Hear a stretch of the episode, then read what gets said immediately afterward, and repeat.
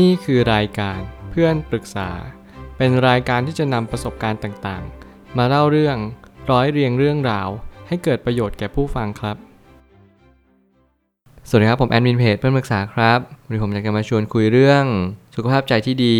เริ่มต้นจากการเรียนรู้จากความเป็นจริง ข้อความทวิตจากมาร์คแมนสันได้เขียนข้อความไว้ว่า สุขภาพใจที่ดีของมนุษย์ทุกคน คือ 1. ยอมรับและเรียนรู้จากความผิดพลาด 2. ปล่อยวางความคับข้องใจ และดีที่ผิดพลาด 3. บอกว่าไม่เมื่อมันจำเป็น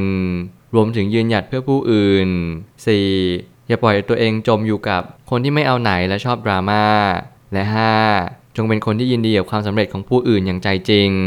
เมื่อ 5 ข้อนี้จะเป็นสาระในชีวิตของทุกๆคน หน้าที่เราคือน้อมรับ เรียนรู้ และเข้าใจการเปลี่ยนแปลงที่จะเกิดขึ้น สิ่งหนึ่งที่ผมเน้นย้ำเสมอมา นั่นก็คือการยอมรับความจริง เมื่อไหร่ก็ตามที่เราอยากจะมีชีวิตที่ดีขึ้นและถ้าเราไม่อยู่กับปัจจุบันเราไม่มีสติ เราไม่สามารถเรียนรู้ได้เลยว่า สิ่งทั้งหลายทั้งมวลที่มันเคยผ่านมา มันเป็นเพียงแค่อัญมณีก้อนหนึ่ง ที่เราต้องนำมาตกผลึกแล้วก็ตกตะกอนเท่านั้นเอง เราจะไม่ต้องทำอะไรทั้งนั้น นอกจากเรียนรู้จากประสบการณ์ในอดีต แล้วนำมาปรับใช้กับอนาคต หากแต่เพียงการที่เรา ไม่เรียนรู้สิ่งเหล่านี้ มันก็ทำให้เราขาดประสบการณ์การตระหนักรู้และตกผลึกอย่างแท้จริงไป ต่อให้เรามีประสบการณ์มากมาย แต่เราไม่เคยยอมรับความจริงเลย เรามองแต่ว่าสิ่งที่เราเป็นทุกวันนี้เราโดนกลั่นแกล้งโลกทำร้ายเรา รวมไปถึงสิ่งต่างๆ รอบตัวของเราไม่เคยเป็นมิตรกับเราเลย เราจะได้อะไรกลับไป ก็คือการที่เราไม่เข้าใจสิ่งเหล่านี้เลย ผมไม่ตั้งคำถามขึ้นมาว่า เมื่อการใช้ชีวิตเป็นสิ่งที่เราต้องเล่นแน่แปรธาตุกันอยู่ตลอดเวลา ถ้าเราอยากที่จะมีความสุข จงอยากที่จะปรับตัวตามด้วย อยากสุข อยากปรับนี่คือสิ่งที่คู่กัน ถ้าเกิดสมมติอยากสุขแต่ไม่อยากปรับ มันก็จะกลับกลายเป็นว่า เราไม่สามารถจะมีชีวิตที่มีความสุขได้เลย โลกใบนี้แปรเปลี่ยนหมุนเวียน กันไปเรื่อยๆ ไม่มีวันหยุดนิ่ง วันนี้เราเปลี่ยนพรุ่งนี้เราก็ต้องเปลี่ยนเหมือนกัน ไม่มีใครไม่เคยปรับตัว ไม่มีใครไม่เคยเคลื่อนไหว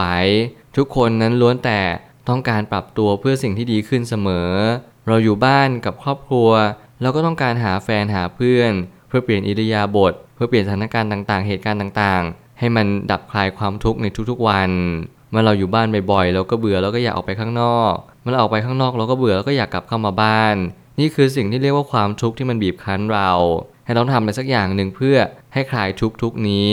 แต่แล้วการที่เราจะคลายทุกอย่างถูกวิธีเนี่ยนั่นก็คือ การที่เราต้องรู้ก่อนว่า ไม่ว่าเราอยู่ที่ไหน มันก็มีความทุกข์ด้วยกันทั้งนั้น ความสุขที่เราตามหาเนี่ยบางทีมันอาจจะไม่มีอยู่จริง สุขภาพใจที่ดีมันก็ก่อเกิดจากการที่เรารู้ว่าอะไรคือจริงและอะไรคือไม่จริง หากการปฏิเสธจะสามารถช่วยให้เรามองอะไรออกมากขึ้น ไม่ใช่เป็นสิ่งที่ไม่ดีแต่อย่างใด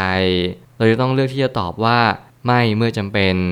เมื่อการปฏิเสธเนี่ยเป็นสิ่งที่ผมก็เชื่อว่าเป็นสิ่งที่สำคัญมากๆเหมือนกัน บางครั้งมีคนหยิบยื่นโอกาสที่ไม่ดีมาให้กับเรา รวมไปถึงบางคน หยิบยื่นโอกาสที่ดี แต่มันดีแค่ระยะสั้น เราต้องมองถึงในระยะยาวก่อนว่า อะไรคือดีจริง ๆ หากเราไม่เข้าใจตรงนี้เลย เราก็จะไม่สามารถร่วงรู้ได้เลยว่า อะไรคือความสุขระยะยาว อะไรเป็นสิ่งที่ทำให้เราเลือกสิ่งสิ่งนี้แล้วเราจะมีความสุขตลอดชีวิต บางครั้งเนี่ยมันไม่ใช่เรื่องง่ายเลยที่อยู่ดีมีคนคนหนึ่งในสังคม ไม่ว่าเขาจะอยู่บริบทใดก็ตามมาหยิบยื่นโอกาสที่ดีให้กับเรา เราต้องตระหนักรู้ไว้ก่อนว่าโอกาสที่ดีในทุกๆคน ไม่สามารถหยิบยื่นให้กันได้ เพียงแต่ว่าเราสามารถบอกแนะนำให้เขาเนี่ยกล่าวทางด้วยตัวของเขาเอง เขาจะเริ่มรู้ชัดแล้วว่าทางนี้เป็นทางที่ดีและเขาก็ควรจะเดินต่อไป การที่อยู่ดีมีคนหยิบยื่นโอกาสที่ดีเนี่ยสำหรับผมผมจะไม่เชื่อโดยทันที ผมมาตั้งคำถามว่า แล้วทำไมเขาไม่เอาโอกาสนั้นไปเองทำไมเขาถึงมาหยิบยื่นโอกาสให้เรา ถ้าเกิดสมมติเขามีโอกาสเต็มไม้เต็มมือเลยทำไมเขาถึงต้องมาเลือกเรา สิ่งเหล่านี้เป็นสิ่งที่ผมคิดว่าเราควรถามให้มากขึ้น อย่าพยายามคิดว่าตัวเองโชคดี อย่าพยายามคิดว่าการนั่งเฉยๆ รอคอยโอกาส แล้ววันหนึ่งโอกาสจะมาหาเรา โอกาสที่ดีจำเป็นต้องแสวงหาโอกาสเท่านั้น โอกาสที่ดีนั้นมันยากมากๆที่จะมาหาเราด้วยตัวของมันเอง เราจะไม่ต้องเสาะแสวงหา เพราะทุกคนนั้นต้องการโอกาสที่ดีด้วยกันทั้งหมดทั้งสิ้น ผู้คนมากมายกำลังคิดว่าสิ่งที่เลือกคบเพื่อน อาจจะไม่ได้สำคัญขนาดนั้น แต่ในความเป็นจริงแล้วมีความสำคัญอย่างยิ่งต่ออนาคต เมื่อเราเรียนรู้แบบนี้และเข้าใจแบบนี้ เราจะตระหนักได้ว่า การคบเพื่อนเนี่ยสำคัญอย่างยิ่ง ไม่มีอะไรสลักสำคัญไปมากกว่า คนที่เราอยู่รอบข้างตัวเรา การที่มีคนอยู่รอบข้างตัวเรา แล้วเขาเป็นคนแบบไหน คิดแบบใดและกระทำแบบใด เมื่อไหร่ก็ตามที่เราเสพสื่อทุกๆวัน อยู่กับเพื่อนในสิ่งแบบนี้คนแบบนี้ เราก็จะมีแนวโน้มที่จะเป็นคนแบบเขาเช็คเช่นเดียวกัน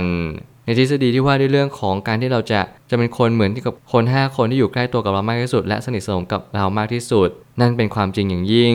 ผมก็พิสูจน์มาแล้วจริง ๆ ยิ่งคุณเสพสื่อกับคนที่มีความคิดที่ดี คุณก็จะมีความคิดที่ดีแทรกซึมเข้ามาในจิตใจของคุณ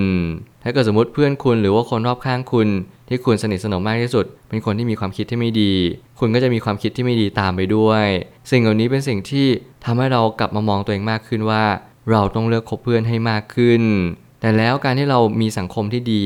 เราต้องรู้ก่อนว่าคาว่าดีคืออะไร ดีไม่ใช่ว่าเราต้องอยู่ต่างประเทศ อยู่ประเทศที่เจริญแล้ว รวมไปถึงอยู่กับคนที่มีเงินทองมากมาย แต่สำหรับความดีที่ผมพูดและเน้นย้ำบ่อยๆ ดีคือการขัดเกลา ดีคือการรู้จักตัวเอง และดีคือการเสียสละ การที่เรามีความดีแบบนี้ มันทำให้เรามีจิตใจที่สูงมากขึ้น อะไรก็ตามในชีวิตที่ทำให้จิตใจสูง ไม่ใช่แค่รูปลักษณ์โปรไฟล์รวมไปถึงสิ่งภายนอกสูงส่ง แต่เราต้องมองไปถึงแก่นของจิตใจด้วยซ้ำว่า คนคนนี้เขามีจิตใจที่สูงจริง ๆ นี่อาจจะเป็นจุดเปลี่ยนของชีวิตที่ทำให้เรามีสุขภาพใจที่ดีขึ้นก็ได้ แต่เราต้องเล็งเห็นสิ่งที่เป็นประโยชน์จริง ๆ ก่อน จุดเปลี่ยนของชีวิตอยู่ที่ตัวเองทั้งหมด หาใช่ผู้อื่นมากำหนดให้เราไม่ การจะมีสุขภาพใจที่ดี ก็เนื่องมาด้วยความคิดในแต่ละวัน สิ่งนี้เป็นสิ่งที่เมื่อเราสังเกตตัวเองมากขึ้น เราจะรู้ว่าความคิดในแต่ละวันเนี่ยมันกำหนดอนาคตจริง ๆ ลองสังเกตและมีสติเลยว่า วันนี้เราคิดอะไรบ้างในแต่ละวัน วันนี้เราตื่นนอนมาอยากหาความสุขหรือเปล่า วันนี้เราตื่นนอนมาอยากที่จะไปทำอะไรเพื่อความสุขของตัวเองไหมหรือว่าวันๆเราก็ตื่นขึ้นมาด้วยจิตใจที่เบิกบานอย่างเช่น เราอยากที่จะช่วยเหลือคนอื่น เราอยากที่จะนึกถึงคนอื่นรอบข้างว่าเขามีความทุกข์อะไร เราอยากจะไปช่วยเขาจัดการปัญหาให้กับเขาสิ่งเหล่านี้เป็นเป็นจุดเปลี่ยนของอนาคตอย่างสิ้นเชิงนั่นหมายความว่าคนที่คิดถึงตัวเองในทุกๆวันมัวนึกถึงตัวเองว่าฉันจะเป็นยังไงคนอื่นต้องนึกถึงฉันสิ เขาจะกลายเป็นคนที่ทุกข์ที่สุดในโลก เพราะเขาเอาตัวเองเป็นจุดศูนย์กลาง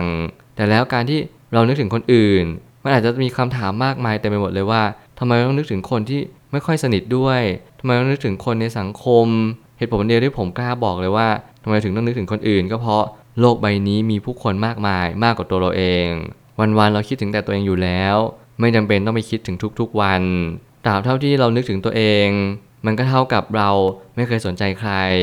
ตราบนั้นมันก็จะไม่มีใครสนใจเรา และนี่ความเป็นจริงเมื่อไหร่ก็ตามที่เรานึกถึงแต่ตัวเองคิดถึงแต่ตัวเอง เราก็จะอยู่แค่กับตัวเอง โลกเราจะไม่มีใครเลย เราจะโดดเดี่ยวเดียวดายเปล่าเปลี่ยวหัวใจอย่างยิ่ง จิตใจเราจะเริ่มแห้งเหี่ยว เหี่ยวเฉา แล้วก็จะสิ้นหวังต่อไป แต่เมื่อไหร่ก็ตามที่เรานึกถึงคนอื่น นั่นหมายความว่าคนอื่นนั้นก็จะสามารถเป็นตัวช่วยตัวพยุงจิตใจเราขึ้นมา ให้เรามีความคิดว่าอย่างน้อยที่สุดในชีวิตเนี่ย เราไม่ทุกข์อย่างนี้อยู่คนเดียว เราไม่ตามหาความสุขอยู่คนเดียว ทุกคนก็ล้วนแต่คล้ายๆ กันกับเรา อย่างน้อยที่สุดจิตใจเราจะอบอุ่นมากขึ้นพอเราเริ่มนึกถึงคนอื่นมากขึ้น นี่คือสิ่งที่เป็นประโยชน์จริง ๆ แล้วสุขภาพจิตของคุณจะดีขึ้นตามเมื่อคุณ เริ่มเล็งเห็นแล้วว่าคนหลายคนอาจจะหนักกว่าคุณด้วยซ้ำและอาจจะมีคนที่ดีกว่าคุณแน่นอน โลกใบนี้มีความเหลื่อมล้ำแบบนี้เต็มไปหมด เพียงแต่ว่าเรามองเห็น และหาทางออกให้เจอว่าทุกคนมีเหตุปัจจัยไม่เหมือนกัน ดีบ้างแย่บ้างเป็นเรื่องปกติ ใครดีกว่า เราลองสอบถามเขาดูดีไหมว่าทำไมเขาถึงดีกว่าทำไมเขาถึงดีมากขึ้น ชีวิตทำไมถึงไม่ค่อยตกต่ำแล้วลองสังเกตดูว่าคนที่เขาแย่ลงเรื่อยๆ เนี่ย ชีวิตไม่เคยดีขึ้นเลยทำไมก็ถึงเป็นแบบนั้น เราก็จะพบเจอคำตอบที่มหัศจรรย์อย่างยิ่งนั่นก็คือ ทุกอย่างเกิดที่ความคิดและจบลงที่การกระทำจงมั่นใจในความคิดและการกระทำเราจะมั่นใจในชีวิตต่อไป สุดท้ายนี้ไม่มีคาว่าผิดหรือถูกบนโลกใบนี้ มีแต่เราทำสิ่งใดย่อมได้สิ่งนั้น ไม่มีอะไรที่ควรค่าแก่การกระทำไปมากกว่าตัวผู้กระทำสิ่งนั้นด้วยตัวเราเอง เมื่อสิ่งหนึ่งกำหนดค่านิยามขึ้นมา ไม่ว่าจะเป็น เธอผิดฉันถูก สิ่งนี้ถูก สิ่งนี้ผิด กฎหมายบ้านเมืองเต็มไปหมดจริยธรรมศีลธรรม มากรอบให้เราว่าสิ่งนี้เนี่ยต้องทำอย่างนี้ต้องทำอย่างนั้น ผมกล้าพูดเลยว่าไม่มีใครบังคับเรา เมื่อไหร่ก็ตามที่เราบรรลุนิติภาวะ เมื่อไหร่ก็ตามที่พ่อแม่เราไม่ได้บงการชีวิตเราเหมือนเดิม เราจะมีอิสระอย่างเต็มที่แต่อิสระนั้นมันก็มาด้วยความที่เราอยากที่จะมีอยากที่จะเป็น แน่นอนลองเลือกสรรลองคิดดูดีๆว่า สิ่งที่เราทำในทุกๆวันเนี่ย มันเป็นสิ่งที่ทำให้ชีวิตของเราดีขึ้นจริง ๆ หรือเปล่า และคำว่าดีมันก็จะอยู่ในทุก ๆ บริบทของชีวิต เพราะเราอยากจะมีความสุขใช่ไหมล่ะเพราะยิ่งเราอยากจะมีความสุข เราก็ต้องทำเหตุที่นำมาซึ่งความสุขนั้น นี่ความเป็นจริง เหตุต้องตรงกับผล ไม่มีใครทำความไม่ดีแล้วจะได้ความสุข หรือไม่มีใครทำบาปและจะได้สิ่งที่มันเป็นบุญ สัจจะวาจาเหล่านี้หรือว่าธรรมะเหล่านี้ ไม่แปรเปลี่ยนไปตามความคิดเห็น แล้วก็ไม่แปรผันไปตาม สิ่งที่ใครเขาให้คำนิยามเหล่านี้ขึ้นมา เราต้องเป็นคนตรง และเป็นคนเข้าใจความจริงว่า ทุกอย่างที่เราคิดปรุงแต่ง ไม่ว่าอะไรจะเกิดขึ้นก็ตาม สิ่งนั้นอาจจะเป็นจริงก็ได้ หรือสิ่งนั้นอาจจะไม่ใช่เป็นความจริง เราต้องสอบทานตัวเองไปเรื่อยๆธรรมะมีอยู่ก่อนที่เราเกิดมา หน้าที่เราคือสาะแสวงหาความจริงว่าธรรมะนี้ มันให้ผลอะไรแก่เราบ้างเราทำสิ่งนี้ก็ย่อมได้สิ่งนั้น เราทำเหตุเหตุนี้เราก็ย่อมได้ผลผลนี้ นี่ความเป็นจริงของโลกใบนี้ มันเป็นเพียงแค่เราน้อมรับความจริงว่า เมื่อไหร่ก็ตามที่เราทำความดีแล้วก็ย่อมได้รับผลที่ดี แล้วเมื่อไหร่ก็ตามที่เราทำความไม่ดี แล้วก็ได้รับผลที่ไม่ดี สังเกตเจตนาของตัวเองให้ดีๆ เพราะนี่แหละคือตัวกำหนดอนาคตอย่างสิ่งที่หลีกเลี่ยงไม่ได้เลย ผมเชื่อว่าทุกปัญหาย่อมมีทางออกเสมอ ขอบคุณครับ รวมถึงคุณสามารถแชร์ประสบการณ์ ผ่านทาง Facebook Twitter และ YouTube และอย่าลืมติด Hashtag เพื่อนปรึกษาหรือ f r ร e n d Talk ด้วยนะครับ